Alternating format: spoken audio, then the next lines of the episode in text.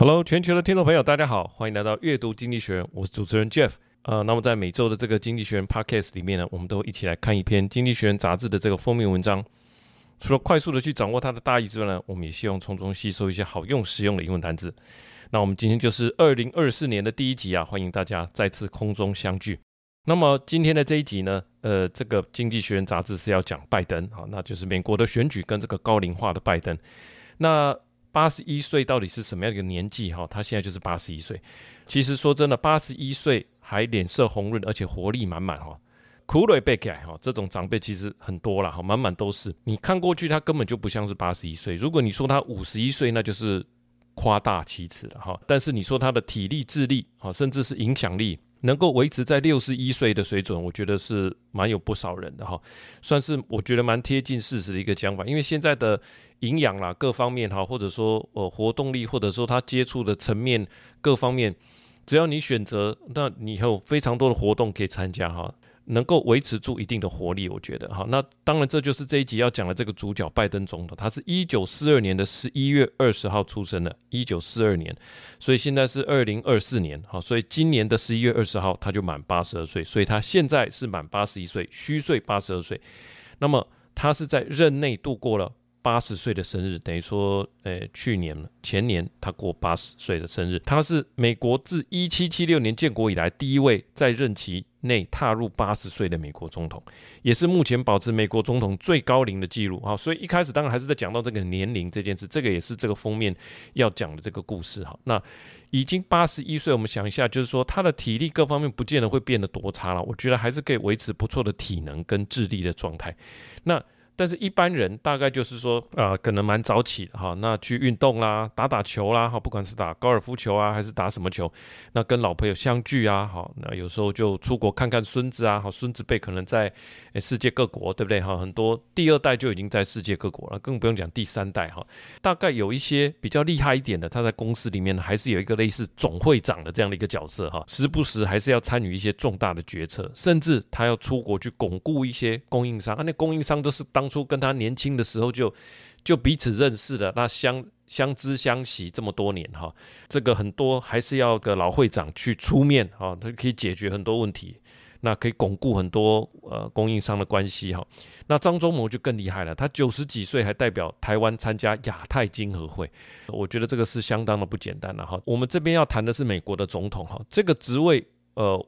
不管是他的关心范围，或者是他的影响范围，哈，影响就是他直接可以决定的。关心 全世界他都要关心啊，因为全世界的利益其实就是他这个国家当初在二战之后他去设计的一个世界的蓝图。只要世界各国都是更加的繁荣，美国是获益最多的哈。这个美国总统是在地球上很特殊的一个职位啊，没有一个职位他可以管理这么多的事情，或者影响范围这么大。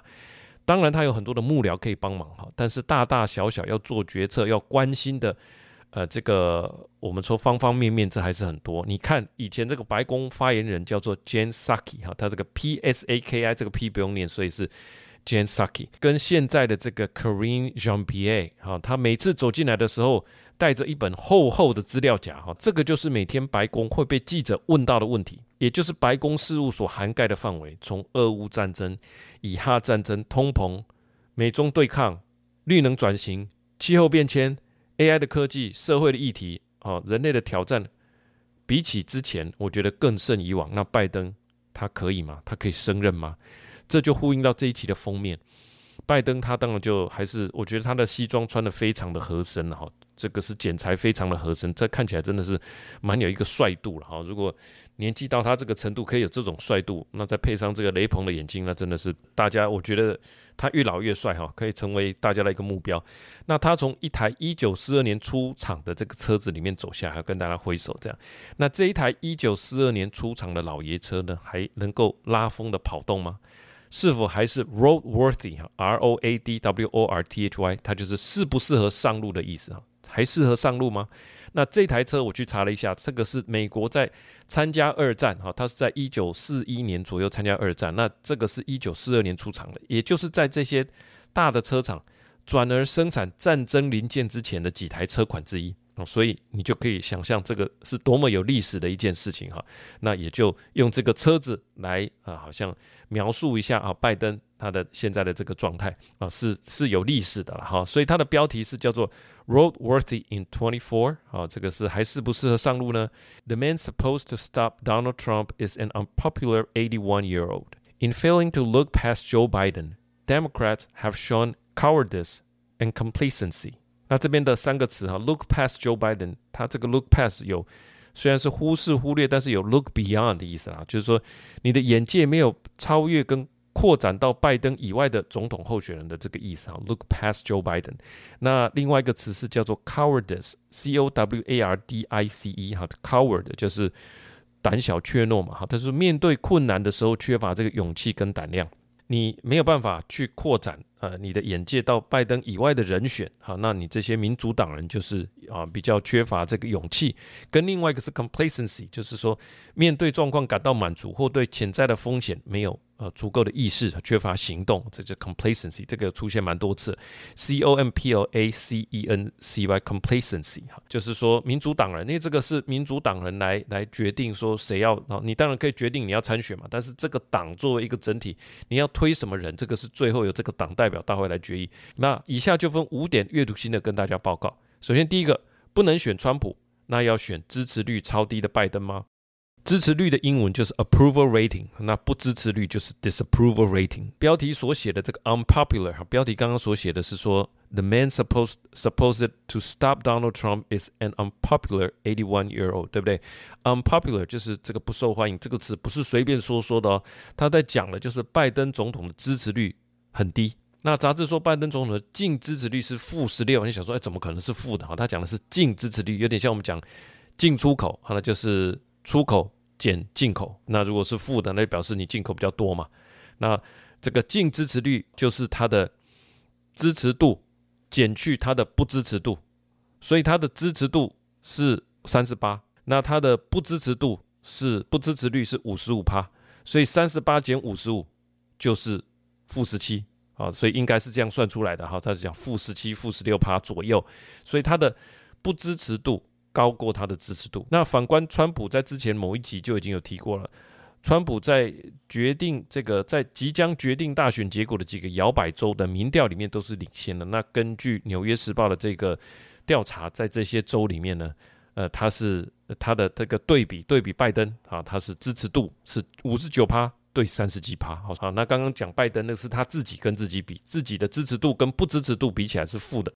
川普仍然看起来是势如破竹，在得到这个共和党的提名这件事情上面。那川普当选又如何呢？普遍的说法就是说，他会带来民主对民主的伤害，包含他啊，在之前的这个一月六号的事件，他相信这个暴力，甚至到今天都称呼这些参与暴乱的暴徒叫做爱国者。所以当然很多人会觉得不可思议啊，为什么现在要从这两个当中去选一个？一个是曾经。引起国会暴乱的人哈，那另外一个是说哇，他的支持度这么低。那杂志说，美国的政治因为这样巨大的矛盾，这不是在讲那个分歧，说美国有左派右派巨大的分歧，不是这个。他说巨大的矛盾而陷入瘫痪。怎么样的矛盾呢？就是说你既然不能选川普哈，那因为经济学人他是属于自由主义的。跟川普的这些主张几乎完全都是背道而驰的哈，川普基本上不相信这种多方的合作，他就是我把美国顾好就好了哈，这种独善其身，跟自由主义相信世界各国要多多合作，多多呃这个通有运无啦贸易哈，那个是完全是天平的呃光谱的两端了。那民主党人既然知道说不能选川普，你怎么还是温顺的支持拜登的这个支持率超低而且年龄超高的候选人呢？而不是其他人哈？那。就是到现在也民主党也没有呃端出一个好像可以跟拜登匹敌的人。那我去查了一下，这个下面我附一张图哈，红线就是拜登总统的这个不支持率的相关资料，绿线是支持率哈，所以它差不多在呃二零二一年中哈，它就交叉了哈，交叉之后呃我们就可以看到说不支持率的这个数字呢就一路的走高，大概到现在是五十五点五趴。哦，那支持率是三十八点三趴，就是交叉之后就继续这个范围继续扩大这样子。那特别杂志也有提到说，他跟近来的总统相比，他没有提到谁，让我去查了一下，跟近年来的六个总统比较，除了银川普之外，拜登任期的前三年，他的不支持率都比一九八一年以来的五任总统高，就是把同样的这种统计的方法哈，去运用在之前的几任总统，也都看他的不支持率。这几任总统包含谁呢？雷根、老布希、克林顿、小布希跟奥巴马，好，包含这五位。那刚才川普刚才就扣掉嘛，哈，所以是合起来是六六任哈，但是但是他赢川普。哎，这边的图就很明显哈，就是前面这这个红线。高过这个黑线，黑线就是之前所有的大概六任的这个五任的总统哈，他都高过他们，就是不支持度哈。所以杂志现在主要的思维就在问一个问题，他说不能选川普，川普是不值得被选，他说 Trump is not electable，E L E C T A B L E，不能选他，所以你们你要我们哈选一个近年来以来支持度最低的总统嘛，好那。到底是怎么会走到这一步的哈？这个就是他要来回答的这个问题了哈。这一篇我们看一下内文，他是这样说的：American politics is paralyzed by a contradiction as big as the Great Canyon. Democrats rage about how re-electing Donald Trump would doom their country's democracy, and yet, in deciding who to put up against him in November's election, the party looks as if it will meekly submit to the candidacy. Of an 81-year-old with the worst approval rating of any modern president at this stage in his term. How did it come to this? 里面有几个关键词哈，这个 contradiction 当然是很大的矛盾。Paralyze 是 P-A-R-A-L-I-Z-E D 哈，这个是诶瘫痪的。他说他的政治已经瘫痪了，也是很大的一个矛盾了。大家不知道怎么走下去。那另外一个词是这个 meekly 哈，M-E-E-K-L-Y，它是很温顺的，很谦逊的。好，那搭配词是。Meekly accept 温和的接受，或者 speak meekly 温和的说话，或者是 act meekly 谦逊的形式，指的就是这些民主党人。哎，好像好像大家都乖乖的这样哈，那就是哎，你想要选他在二零二三年宣布要再战江湖啊，这个很快的，快要一年了哈。就是说，在这段期间，那民主党人你是不是有不同的声音？那有声音之后，是不是有付诸行动啊？看起来没有，大家都很温顺的，那也就呃也就这样继续。好，就这样继续往前走，到底是怎么样？呃，会会这样发生的？哈，那第二点，我们来看一下拜登为什么会不受到欢迎？两个原因，一个是通膨，一个是年纪。哈，拜登不受欢迎，杂志说主要的原因就是通膨啊。他说这个通膨爆发就是等于在他的家门口了。哈，他说 The burst of inflation has been laid at his door，就是放在他的门口就对了。他这一上任就通膨就爆发了。那我去回顾了一下哈，其实拜登一开始接手的时候，二零二一年的这个一月，他接手的时候，应该不能说是他造成的通膨。从川普时期，在二零二零他就开始发现金了哈。那美国的朋友应该都有收到他发的这个现金，在这个账账户里面。那救助疫情中受到影响的民众，那这个是从呃川普时代就已经开始的。当然，他后面这个拜登也有这个。呃，疫情的一个纾困法案，然后当然又又又持续加码吧。后面呢，就是联准会在等待，包含西班牙裔、非洲裔的这种呃各个不同的族群的这个就业率能够回升哈。那那个时候也认为通膨是所谓的 transitory 哈，暂时的。那中间也确实有回档过。那那个时候拜登就说：“哎，你看有一些呃数字已经都已经下来了。”但就一直到通货膨胀这个看回不回哈，整个通膨大家发现的时候就已经很。几乎是已经快要变成 entrenched 哈，根深蒂固的。那后来通膨就整个飙高了哈，从二零二一年呃的这个十月左右哈，大家鲍鲍尔也发现这个数字很不太对了。从那个时间开始就继续整个飙高，所以回顾起来，整个二零二一年、二零二二年到二零二三的上半年，通膨都还是高的哈。大家就把这笔账算到这个拜登的头上。我这边也附了一张图，可以看到这个曲线，差不多就是从二零二一年拜登总统就任，那这个通膨哈先拉高，那中间先和缓了一些，那大家就觉得哎快要降下来了。之后呢又继续飙高，所以整个二零二二年里面呢，到这个九月的时候，还是到九点多吧哈，七八月了，七月七月的时候最高到九点多哇，那这个是整个高山，高山就是在二零二二年。到二零二三年，其实也都还是在一个高档，那是慢慢慢慢才啊、往下降这样子。那所以呃，对照这个日期，就是一月二十，拜登宣誓就职，成为第四十六任的总统。哈，可以看到他就任没多久，通膨就往上飙。即使今天通膨下降到三点一四左右，也仍然比二零二零年的最高点二点四九。还是来得高哈，还是比那个时候高，所以你把这个曲线，其实一般的民众一个感觉吧，哦，就是你一上任，哎，这个通膨就飙高了，前因后果是什么其实不重要，它跟你的任期就是完全重叠的嘛。后面有降下来，可是严格讲起来还是比以前高啊，比这个疫情前来的高啊，比你就任前来的高。好，所以。所以这个就是说，通膨跟他任期完全重叠的这件事情，好，这是第一个原因。第二个是年纪。那我们刚刚有说了，八十岁哈，不见得会怎么样。但是杂志说，八十岁的人多少会感受到年龄的影响，哈，这个当然呢，谁不会呢？对不对？这边不是特别针对高龄有意见，也不是针对拜登本人，而是说美国总统的这份工作。到底适不适合这么高龄的候选人啊？这个是主要的问题哈。他内文是这样说的：There are no secret about what makes Mr. Biden so unpopular. Part of it is the sustained burst of inflation that has been laid at his door. Then there is his age. Most Americans know someone in their 80s who is starting to show their years. They also know that no matter how fine that person's character, they should not be given a four-year stint in the world's hardest job. 这边的关键词是这个 show their years 哈。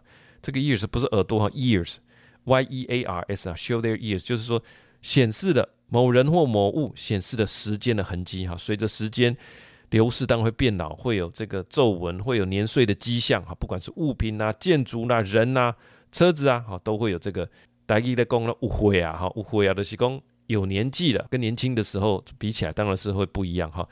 那另外一个是 stint，stint 是 s t i n t，就是一个任期的意思哈，所以他说不应该再给他一个四年的 four year stint in the world's hardest job，不应该再给他这个世界最困难的工作，就是美国总统，再给他这个最困难的工作，再给他四年哈。那我们来个例句，He has just finished a stint of compulsory military service，他刚刚服完义务兵役哈，a stint of compulsory military service。 好，那呃，这边我查了一下哈，作为一个美国总统，在二零二三年，拜登自己跑过的美国的州，先谈国内哈，他有多少的地方哈？我这边附了一张图，这个几乎可以说是密密麻麻了。他说已经扣掉他去大卫营度假那个，因为那个不算是上班哈。他跑的地方，诶，其实我觉得也蛮多的哈。在二零二三年这一年，大部分很多是在东岸啊，中部、中西部也有，那这个西岸也有，所以我觉得是。是蛮 蛮勤跑的啦，哈，那很多地方当然去不止一次。那国际出访，从二零二一年的一月二十号担任总统以来，已经去过二十三个国家，哈，进行十六次的出访。那因为一开始是在呃 COVID 的期间嘛，所以他在二零二一年整个他是二零二一年一月到六月，哈，他就任之前六个月是没有出访的。那算起来后面。呃，是有三十个月哈，从七月到十二月是五个月嘛，然后再加十二是十七，然后再加上呃后面的十二个月，所以是二十九，所以三十个月他访问了二十三个国家。当然，他的每一趟他尽量会安排多几个国家这样子，他不是一次只跑一个，哈，多累。但是你把它平均值的话，几乎还是每个月都有出国这样子的感觉。那印象最深刻的就是他和这个杰克苏利哈国家安全顾问，他坐夜车哈，这个夜车的窗户都要拉起来哈，不能让人家看到有这台夜车在跑这样。坐夜车去基辅的那一幕哈，那就是晚上去啊。啊，他好像我记得那个时间是好像很早出发，然后晚上又要坐夜车这样，因为那那边没有制空权嘛，你不能飞飞机过去，非常危险啊。不论怎么样的头等舱也好了，卧铺也好，我们中文所说的舟车劳顿，坐车坐船它就是劳顿，它会对你的身体还是会有一定的疲累了哈。我觉得这还是这样的高龄在做这些事情还是很不简单。好，那第三个重点，拜登自己是怎么看的？他是说，只要川普的威胁仍在。义不容辞。他在二零二三年四月正式宣布寻求连任的时候，他是这样说的：他认为美国的民主仍然面临着来自总统前总统川普的这个巨大威胁。那我去看了一下他这个宣传竞选连任的这个影片，哈，一开始就是一群，一开始啊，画面一开始就是川普支持者在二零二一年一月六号冲击国会大厦的这个情景来做开场，加上那个配乐。我觉得就很像蝙蝠侠电影《黑暗骑士》系列的那个调性，我觉得是比那个还要黑暗的，因为这是真实的，所以你你心理上会真的又有另外一种更加暴乱的感觉。那我也揭露一下拜登是怎么说的哈，他在这个影片里面他说：“When I ran for president four years ago, I said we were in a battle for the soul of America, and we are still, and we still are, and we still are。”我四年前竞选总统的时候说过，我们是在为美国的灵魂而战。我们现在仍然在进行这一场战斗。诶， 哇，这个设定的高度我觉得很高啊哈。We still are，我们还在为这个美国的灵魂民主而奋斗。那经济学人的内文是这样说的：Mr. Biden and his party has several reasons for him fighting one more campaign, none of them good. His sense of duty was tainted by vanity. Having first stood for president in 1987 and labored for so long to sit behind the Resolute desk. He has been seduced into believing that his country needs him because he's a proven Trump beater。这边的几个词哈，a sense of duty，他觉得自己有义务嘛。那 tainted by vanity，我觉得特别写的特别好。tainted 是被污染的意思，vanity 就是这个啊、呃、浮华虚荣哈虚荣心的意思，v a n i t y。那 tainted 是 t a i N t e d 哈，tainted by vanity，被虚荣心被虚荣心所污染了。他的认为啦，哈，经济学是认为说，你觉得只有你能够来打败川普，你被这样子的一个好像说自我标榜的一个虚荣心所自我吹嘘哈，或者说一种自负，而失去了一个纯真或真实性。我这边来一个例句哈，他是说这个 Her once sincere action were tainted by vanity as she became more focused on external appearance rather than genuine intention。她的作品被虚荣心所污染了，缺乏真诚。和深度。好，那他是说，他从一九八七年就已经想要竞选了。好，他他想要这件事情已经想很久了，对不对？那终于在二零二一年哈，他就职了。那他可以坐在这个 Resolute Desk，这是一个美国总统办公室里面使用的一张具有历史性的标志性的家具。所以你不管 Oval Office 啦，或者是总统用的那张桌子叫做 Resolute Desk，坚毅书桌哈，其实都是等于。啊，白宫或者总统大卫的这个代表，那这个书桌也很有意思哈。它曾经出现在这个《国家宝藏》的这个这个电影里面。它是这张书桌为什么叫做 Resolute Desk？不是因为它就是在上面你要很坚毅或者下决心，它有另外一个原因哈，是因为最早是一艘英国皇家海军的帆船就叫做 Resolute，它的船的名字就叫 Resolute。它在搜救的过程里面遇难呐、啊，然后后来又被呃就船就被找到了哈，然后。再把它修复啊，修复之后，那后来又退役了嘛？退役的这个，因为它很有意义，那就把这艘救难的船的这个木头木材给它拿来用啊，那就变成了这个总统的书桌哇！所以这个总统的书桌是很有意义的，很有历史意义的。那象征的就是总统的职位，那出现在白宫的这个椭圆形办公室 （Oval Office） 里面，就是 Resolute Desk。所以他的意思是说，拜登从一九八七年就想要就去竞选，就想要当总统了哈。那尝试了这么久，那他现在终于做到这个位置，当然对他来讲也是意义非凡吧，哈。那他就是相信说，只有他能够打败川普，是不是？只有他？其实杂志没有这样讲，他是说，he's a proven，proven 就是已经被证明的那 Trump beater。所以川普既然要回来，那我当然要站在这里，好打败他，这是我要守护民主的一个神圣的使命。好，第四个重点，哈，中间不是没有其他的声音。就是说，哎，这个中间也有其他人，呃，觉得说，哎，川普你是不是不是川普？这个拜登你是不是做一任就好了哈？那也有几个这个候选人了哈。所以在拜登还没有宣布再次竞选连任之前，大家也是有预测说谁会出现。但是纵观台面上，要有一个跟他一样的知名度的，那可能是 Bernie Sanders。那这个是一位。那另外杂志有提到两个人，是一个国会议员哈，叫做 Dean Phillips，还有另外一个是属于这种。呃，心灵书籍的这个倡导自我成长的这方面的这个大师哈，叫做 Marianne Williamson。那他没有提到这两个人太多了哈。那大概就是民主党人里面没有太呃明显的啊这个这个呃竞争者哈。那再来就是副总统这个 Kamala Harris。那我印象最深刻的就是他去拍杂志的这个封面照片的时候，他穿着这个 Converse sneaker。哦，这种诶，这种高筒的运动鞋哈，是蛮复古风的，很有特色。那至于他所被赋予的这个南方边界的这个任务，好像做的不是太好。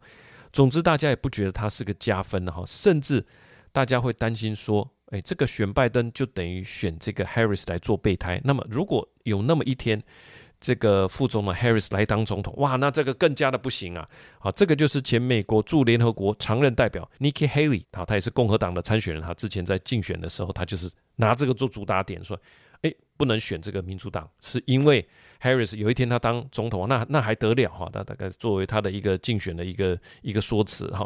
所以讲来讲去，民主党内就是没有一个知名度、历练程度足以和拜登对抗的人，这个人选出缺。那最后杂志的结论说，这个还是推拜登吧。那现在，呃，主要的观察点呢，也是拜登阵营的一个一个盘算，就是说现在离选举还有十个月嘛，现在是一月，那要十一月初选，所以中间还有十个月。随着时间的进展，诶，经济有可能软着陆的更加的明朗。工人的实质薪资现在是成长的哈，实质薪资就是说扣掉这个通膨之后，他的薪资基本上是成长的。那就业状况也是良好的。那所以再给经济几个月的时间，好，那我这边就延伸一下，在接下来的几个月内，如果有某一个月它的通膨，所有数据，不论你是看 PCE 啦，还是 CPI，也不论你是看核心或非核心，全部都控制在二点多的话。哦，那现在的数字不是啊，现在是 CPI 二零二三年最新公布的是到十一月哈，是三点一二，那核心的 CPI 是三点九九哈，这个三点九九就接近四了嘛。PCE 的部分呢是这个年增率是二点六四哈，这个比较低，但核心 PCE 就是三点一六哈，所以是二到三，甚至有些高到四。如果有一个月它是全部都降了二点多，我相信那个媒体会大幅的报道哈，群众的感受是跟。媒体的报道是相关的，那可能就感受又会不同了。所以现在拜登阵营就是在打这个盘算。那杂志说，无论如何要想办法活化这一场选举哈，要展现不只是说呃这个老将要来对垒哈，这个拜登好像是一个呃守住要守住民主的这个城墙哈，那些那个川普又要进攻了嘛，不只是这样，而是要展现一个不一样的未来了哈。套句台湾常说的，这个选举要有讨论的热度。如果说当初对垒就是这个民主跟跟这个暴乱的对垒，其实这上次已经坦白说已经用过了哈。要有一个讨论的热度，展现一个不一样的未来，这是杂志说的。好，我们看一下内文，他这么说：Better therefore for Democrats to focus on electing Mr. Biden. The economy promises a soft landing. Workers are seeing real wage growth and full employment. Most important is to invigorate the campaign. Democrats need to unlock some excitement and create a sense of possibility about a second term。这边我最喜欢的是这个 unlock some excitement 哈，解锁一些令人感到兴奋的事情。不要说哎，又是老戏哈，老老戏嘛，这样其实激不起大家的热情。好，那最后的问题就在这边了哈，谁要与拜登同行？核心议题就是说，民主党人也要同仇敌忾。啊，那舍我其其谁的这个义气哈，跳出来一起打一场选战哈，一起浮选。这边的主要的一个发言人选好像不是这个副总统哈里斯，应该换一个人，那让这个副总统跟总统好像是董事长跟总经理这样的关系，那就有一个新的气象。查了一下哈，副总统 Harris 在人气各方面这个指数其实也是相当的偏低了哈，所以现在变成说拜登这个老骥伏枥，再战江湖，变成是要靠他自己啊，主帅亲征，到处的去演讲，那这个当然也不容易。啊，是不是有一个副手的人选？那非常的这个口才辩解哈，那能够在同样的政策论述上面能够达到一个加分的效果。那现在的状态就是说，呃，现在的状态是什么呢？哈，拜登在二零二三年四月啊宣布这个他要再竞选。好，那从二零二四年二月到六月是党内初选哈，两党都是。七月有一个党代表大会，候选人要争取，就是在这段过程争取提名，成为党的提名的总统候选人。这个确定就代表说，哎，那我们民主党要派这个，共和党要派这个，所以这个确定之后，再到十一月啊是投票。所以在这一段这个整段的期间里面，其实还有时间。所以杂志他提出他的，哎，不能算呼吁了，他的想法就是说，这个副总的 Kamala Harris，他可以为他的政党以及国家服务，哈，并且。来确保川普先生远离白宫的一种方法，就是放弃连任副总统。这个就是经济学人所提出的。你要有新气象，你要能够替这个拜登加分啊！你要能够走出一番新的格局。那唯一能动的，那川普你也动不了，拜登你也动不了，也没有其他人选，那就是副总统了啊！副总统的这个 Kamala Harris 应该要能够自己主动说：“哎，好，那我我接下来我不做了。”好，这样子好。那内文是这样说的：Riding with Biden, the president is not a good campaigner, and is up against a candidate whose rally are a cult meeting. Cross was a vaudeville show. He needs someone who can speak to crowds and go on television for him. That person is not Miss Harris. One way she could serve her party and her country and help keep Mr. Trump out of the White House would be to forswear another term as vice president. Mr. Biden needs the help of an army of enthusiastic Democrats willing to campaign alongside him. At the moment, he and his party are sleepwalking towards disaster. 这个 cult 是邪教的意思哈，C U L T。那当然不会限定在这个意思啊，只是狂热的都可以用这个用法。那你有一个很热衷的追寻者，叫做 cult following。某些产品啊或媒体，你有一群忠实的追随者，这个时候你就可以说他拥有 cult following 啊，不是说他真的是邪教。那我们来个例句哈，The movie has a loyal cult following。With a large audience still loving and supporting it years after its release。好，另外一个是这个 Vaudeville Show 哈，它是一个歌舞杂耍表演，V O U V A U D E V I L L E 哈，Vaudeville 是一个杂耍表演的通俗喜剧哈。 它这个是北美呃，在十九世纪到二十世纪三零年代呃的流行，在美国跟加拿大的一种综艺娱乐节目，它有。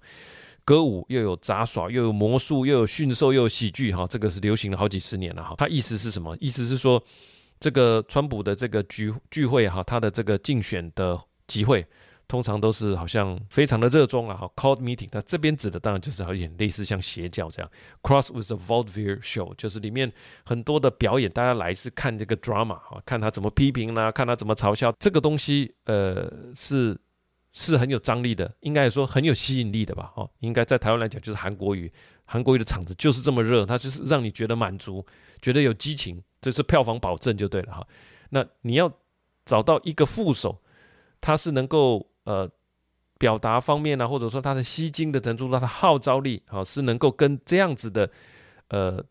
跟这样子，川普的聚会是能够抗衡的吧？你的气势才不会弱掉嘛。好，另外一个关键词是这个 forswear 哈，F O R S W E R，他是说正式的宣布放弃，不再支持或参与啊。他这边指的就是这个 Kamala Harris，他要正式的宣布放弃，好，我不再竞选下一个四年了，当做这个副手啊。这个是经济学人所提出的一个想法了。最后我看完的自己的一个感触了，就是说其实。选举蛮奇妙的地方，他选真的就是一个感觉。好，至于你说数据，其实美国呃的数据算是不错哈，从各方面没有陷入衰退，物价膨胀从最高的九点一现在变成三点左右哈，三点一、三点二左右，失业率是三点七，也没有很高。然后经济成长率预计全年统计起来应该是微幅增长一到两趴，那这些都是不错的表现啊。既呃经济既是成长的，所以经济成长率没有。没有变成负的哦，物价膨胀率已经从最高点降下来了，失业率也没有飙高，好，这就是大家所说的 soft landing。那民众的感受是是不是这样？觉得不错呢？其实数据跟感受还是有差异的。我觉得主要的原因是因为通货膨胀率的增幅减缓这件事情其实是难以具体感受的，万物都还是在涨价嘛，只是没有涨很多，是涨幅趋缓，这个叫做 disinflation。disinflation 不是。物价下跌，它只是涨幅趋缓，所以物价仍然在上涨，只是没有那么快了。因为如果跌价，当然我们就会很有感。另外一个问题说，涨物价涨跌，你也不太会说啊，这就是总统所做到的事情。这个跟全球景气是有关系的，跟联准会的鲍尔升息是有关系的。所以重点是你身为一个总统，你做了什么让我们有感？好，这就是一个很有意思的问题。我想每一个政党都在探求这个，我怎么样让人民觉得有感？有感施政，你除了政见，除了你的政绩，那你的所作所为，你的为人呢？那个感觉到底是哪一个因素会占大多数呢？竞选期间你要宣布政见，好，那你要开支票，这些都不难哈。但是执政之后能够执行多少，又跟国会你是不是占大多数有关系。所以，所以在位者啊，就是执政在位的执政党，你这个候选人你要怎么选得上，其实是蛮蛮不容易的哈。所以现在很有效的一招，看起来是这样，就是说如果。如果你不选我啊，你选他，将会招致什么后果？好，其实拜登的诉求跟我们台湾执政党的诉求也是有点类似哈。拜登是说 finish what we started，哈，就是说，哎，我们来完成我们的任务吧。我们的任务还没完成啊，我们一起来完成这个任务，对不对？刚刚所说的这个，we are we still are we're fighting the war for for the battle of Americans the soul of American we still are，对不对？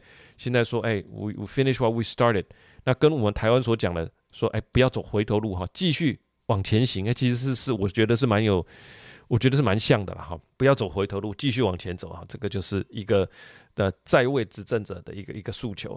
那美国总统的选举绝对不是只是单单的国内的选举，也是国际秩序未来四年的走向哈。拜登强调的就是政府要有作为，这个是民主党本来也传统就是这样哈，他要强调比较大的政府，政府要做比较多事情这样哈。那跟世界各国的合作，这就是偏向自由主义。还有他相信各国、世界各国的联盟啊，哈，他会重新回到国际舞台了。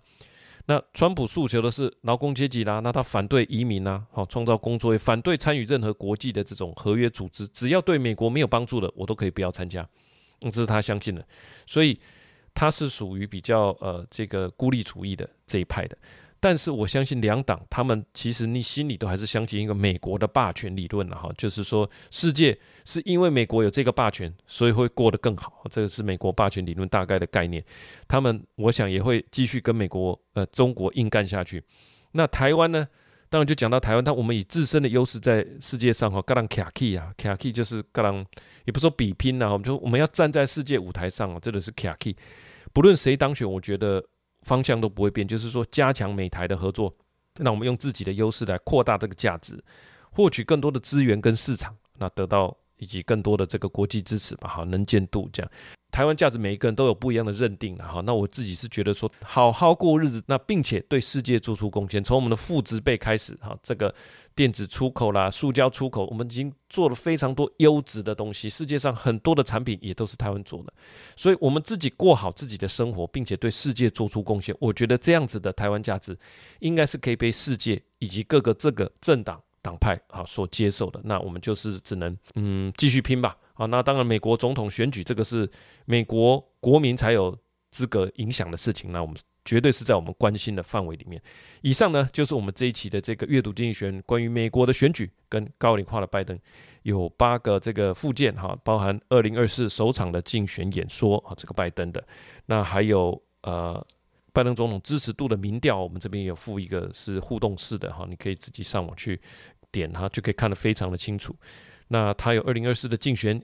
影片哈，还有经济学哈，经济学人当然原文我们也会把链接附在这边。还有，呃，他们现在要进行党内初选呢，选票到底是长怎么样？我会去找到了，从上面数下，就是当初二零二零民主党党内初选的选票上面就有这个 Joe Biden 跟 Camel Harris 啊，就是他大概长这个样子哈，也附在这边给我们的这个会员朋友做参考。那我们一直有在进行的这个关键字的整理哈，现在也持续的在进行做这个编辑。啊，那期望一月底之前呢，可以完成。好，来来给这个所有的会员以及呃听众朋友，只要是加入会员的呢，我们都可以免费把这一份寄给你。哈，那那还没有加入会员，可以赶快加入会员，这算是会员的福利了。好，那我们也会把这样子的一本书呢，到这个电子书的平台去贩售。希望这一本就是说，把二零二三年里面常出现的主题关键字，还有一些通用型的字，然后把它整理起来。我觉得。对于我们阅读呃世界上面新闻啊，或者说时事或者评论的一些文章，我觉得都很有帮助。好，那我们的目标就是说，这个是二零二三的事情，当然延续到二零二四，所以我们整理这个关键字，对我们二零二四也有帮助。借由这些字啊，好来来掌握这些时事，我觉得是我觉得是蛮不错的方式，也分享给大家。喜欢这节目，我们就下个礼拜见了，拜拜。